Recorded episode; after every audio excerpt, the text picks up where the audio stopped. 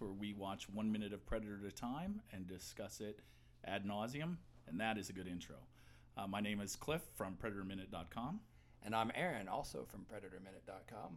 and we are here in the third minute.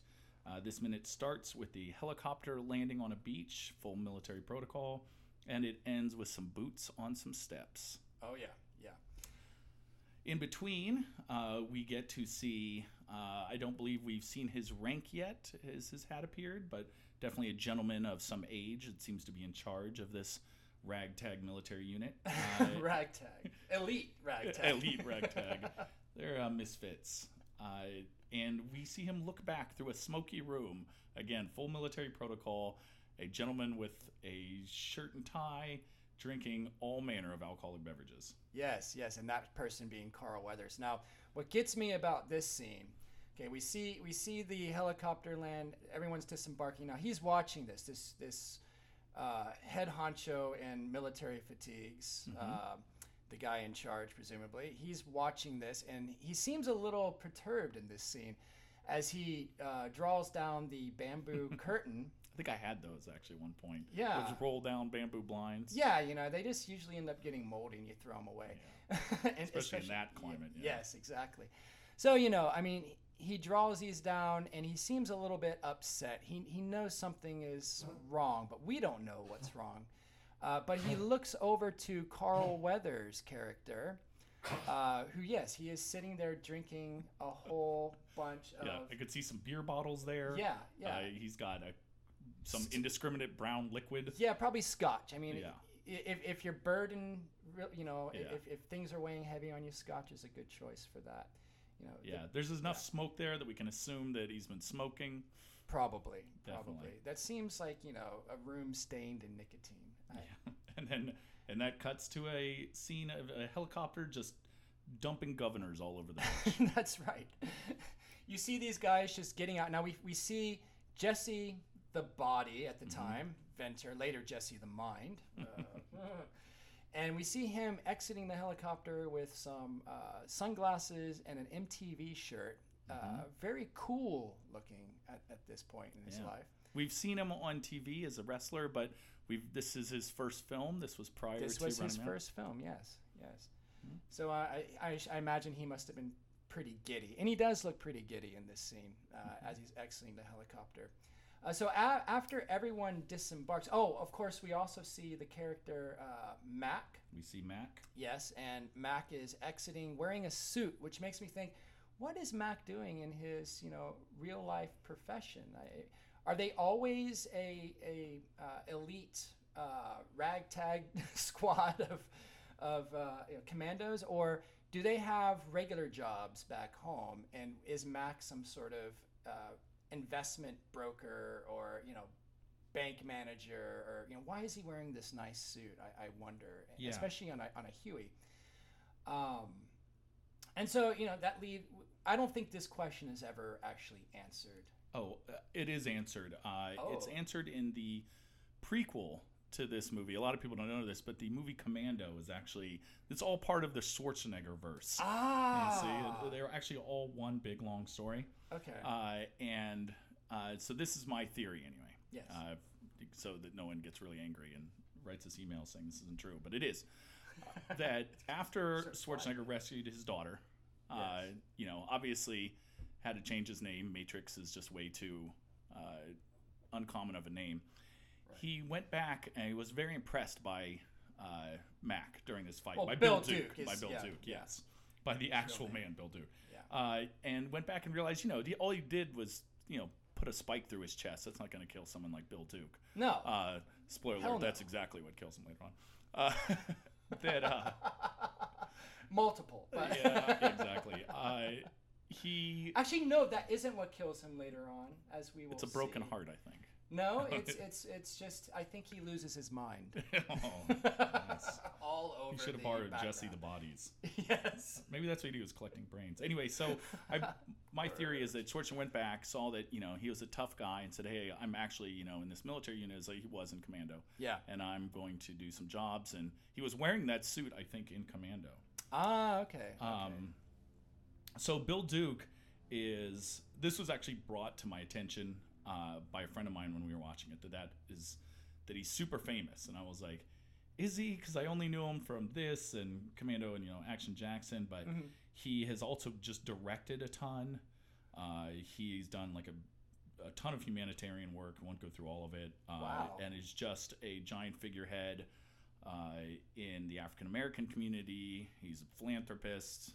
He's, you know, uh, been in things like Battlestar Galactica and Lost and That's just- right. He was a Mhm. crime boss in Battlestar Galactica, head of the black market. I remember that. Okay. And uh, he went to uh, BU uh, for his BA. Uh, same town I went to school for, uh, or school Oh, in. So okay. you know, That's right. we kind of got that going for us. Me and Bill Duke. He never hangs out with me, but any, anymore. Uh, so And actually, wasn't he one of the shorter members on the team at six foot four? yeah, uh, just a imposing man. Uh, fits well into this group. Uh, except for in his clothing wear, but actually all of them are kind of there was no agreement on what they were going to wear. no, it's just really just a, a cacophony of fashion, you know, coming out of this helicopter, ending with Schwarzenegger. He's he's he lays back. You know, Mhm. you can clearly tell that he feels that he is in charge, right? And so he lays back in the helicopter, relaxes for a second, and allows himself to light up a cigar. And I was wondering, you know, I, I, I was wondering why didn't he light this cigar up in the helicopter? But you know what? That probably would have filled the helicopter with smoke Hmm. and giving the rest of his team respiratory issues.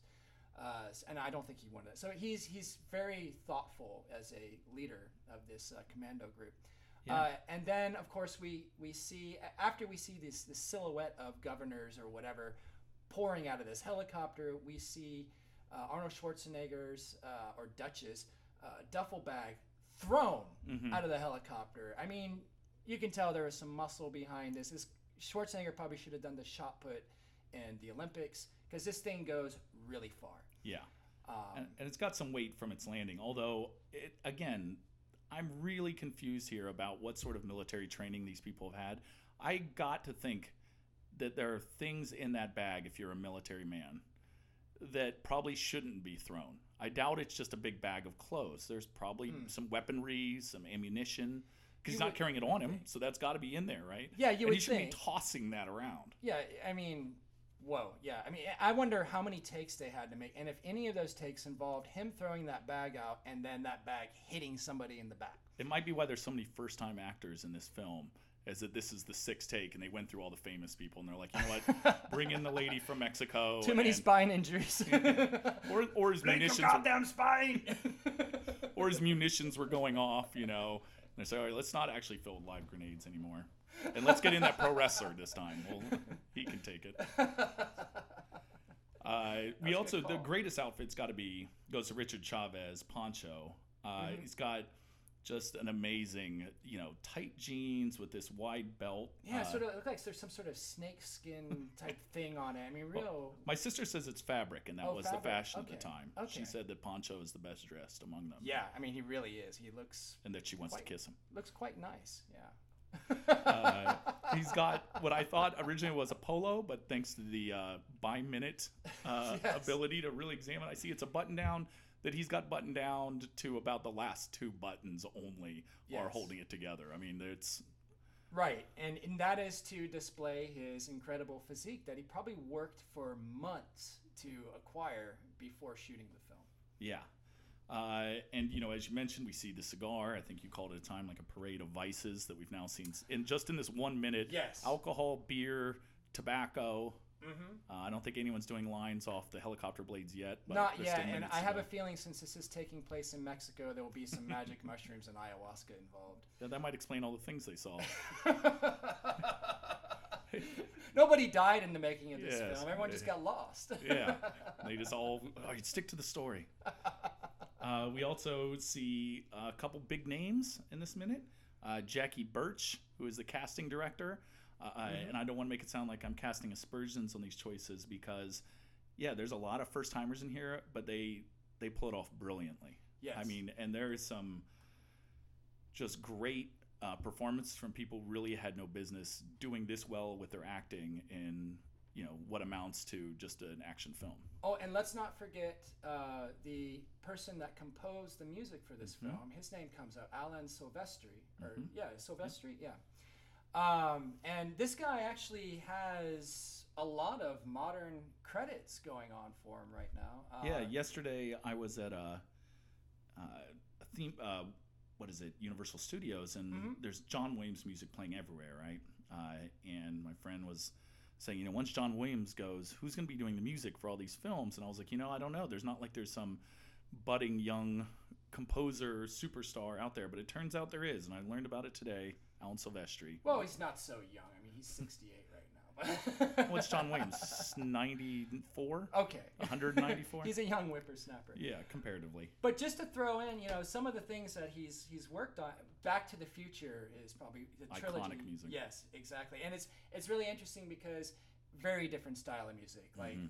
you know, I guess the sound for the Predator sound, or the, yeah, the, the, the, score for the Predator soundtrack is very unique. Uh, Mhm. I'm not exactly sure what instrument that is that's going on, but it's like it's something. It goes something.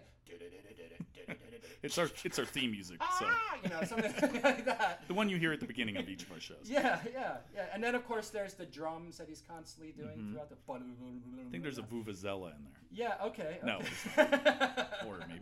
I didn't hear a Guica. Um, but I mean, some of the modern things that uh, contemporary things that uh, Silvestri has done includes uh, uh, he did the first Avenger, the Avengers, and Avenger Fi- Infinity War. Uh, also Captain America. And Forrest Gump. That's way off from uh, uh, hmm you know his, some of his other work. Um, and you know he's he's done a few other things uh, like The Mummy, uh, The Abyss, uh, Lilo and Stitch, Night at the Museum, etc. So he's got a, a lot of uh, credits uh, to his name. So. Uh, it's a very unique score, uh, and I think if anyone hears it, they're gonna know. If they've Yeah. seen Predator just once, they're gonna know. Oh, that's the Predator score. It's Yeah. very unique. Very Yeah, and I didn't. I had always thought John Williams had done Back to the Future until you mentioned that. But yeah, as so I don't have any musical training. Uh, my co-host has all of that. uh, but I would probably describe his style versus John Williams as his is a little on the uh, popular side. Uh, you really hear full symphonies with John Williams. You know, it's very Yeah. symphonic. It's almost like operatic. It's really resounding. His stuff almost seems to fit the. It's more driven by the theme of the movie. I think. Like I think of the Back to the Future stuff as being a little lighter and softer, and then this is a little grittier to fit this. Um, whereas I think John Williams almost the movie has to meet his music because it's so. I mean, I know that's not how it's uh, done, I, but I would probably agree with that. I Mhm. mean, because there's there's definitely a wider palette that Silvestri's using compared to John Williams, I, and I might be wrong because I might not know all of John Williams' work, but uh, he is more of a traditional composer versus Silvestri. yeah, mostly strings if I remember Mhm. anything from what I've heard. Full full on orchestra uh, Mhm. for uh, uh, Williams, yeah. Yeah, I'd say Alan Silvestri probably makes more use of you know modern techniques, technology, things like that. Other instruments. uh, Although I yeah. will say I can't remember anything from the Avengers standing out music wise. No offense, Alan Silvestri, if you're listening, but come on, step, step it up, buddy. You're the new John Williams. You got to do better. That's, a, that's a nice compliment to pay him. Yeah. I would say. If you if you are, and I think you are, I'm tapping you to come up. you are tapping. I, That's- I'll that's actually have to look. Uh, uh, when you're hearing this, I don't believe the new Predator movie will have come out yet, uh, but it will be out later this year. And I haven't looked to see who's doing the music for it. Uh, personally, I never Right. try to learn anything about a movie that I know I'm going to see. I'm uh, notorious among my Mhm. groups, uh, my group of friends for. I won't watch trailers. I won't read anything on the internet. I'll plug my ears and run away, making a la la la sound if they even mention the name of a film. Yeah, So that's that's absolutely true. and so get I, very, I would very love to look it up and see if who's doing the music uh, for the new Predator film, but I, I will not do it. I'm gonna guess it's Alan Silvestri. See. I'm gonna guess, but that's just a guess, Cliff. I'm not. I'm not giving you any spoilers. okay.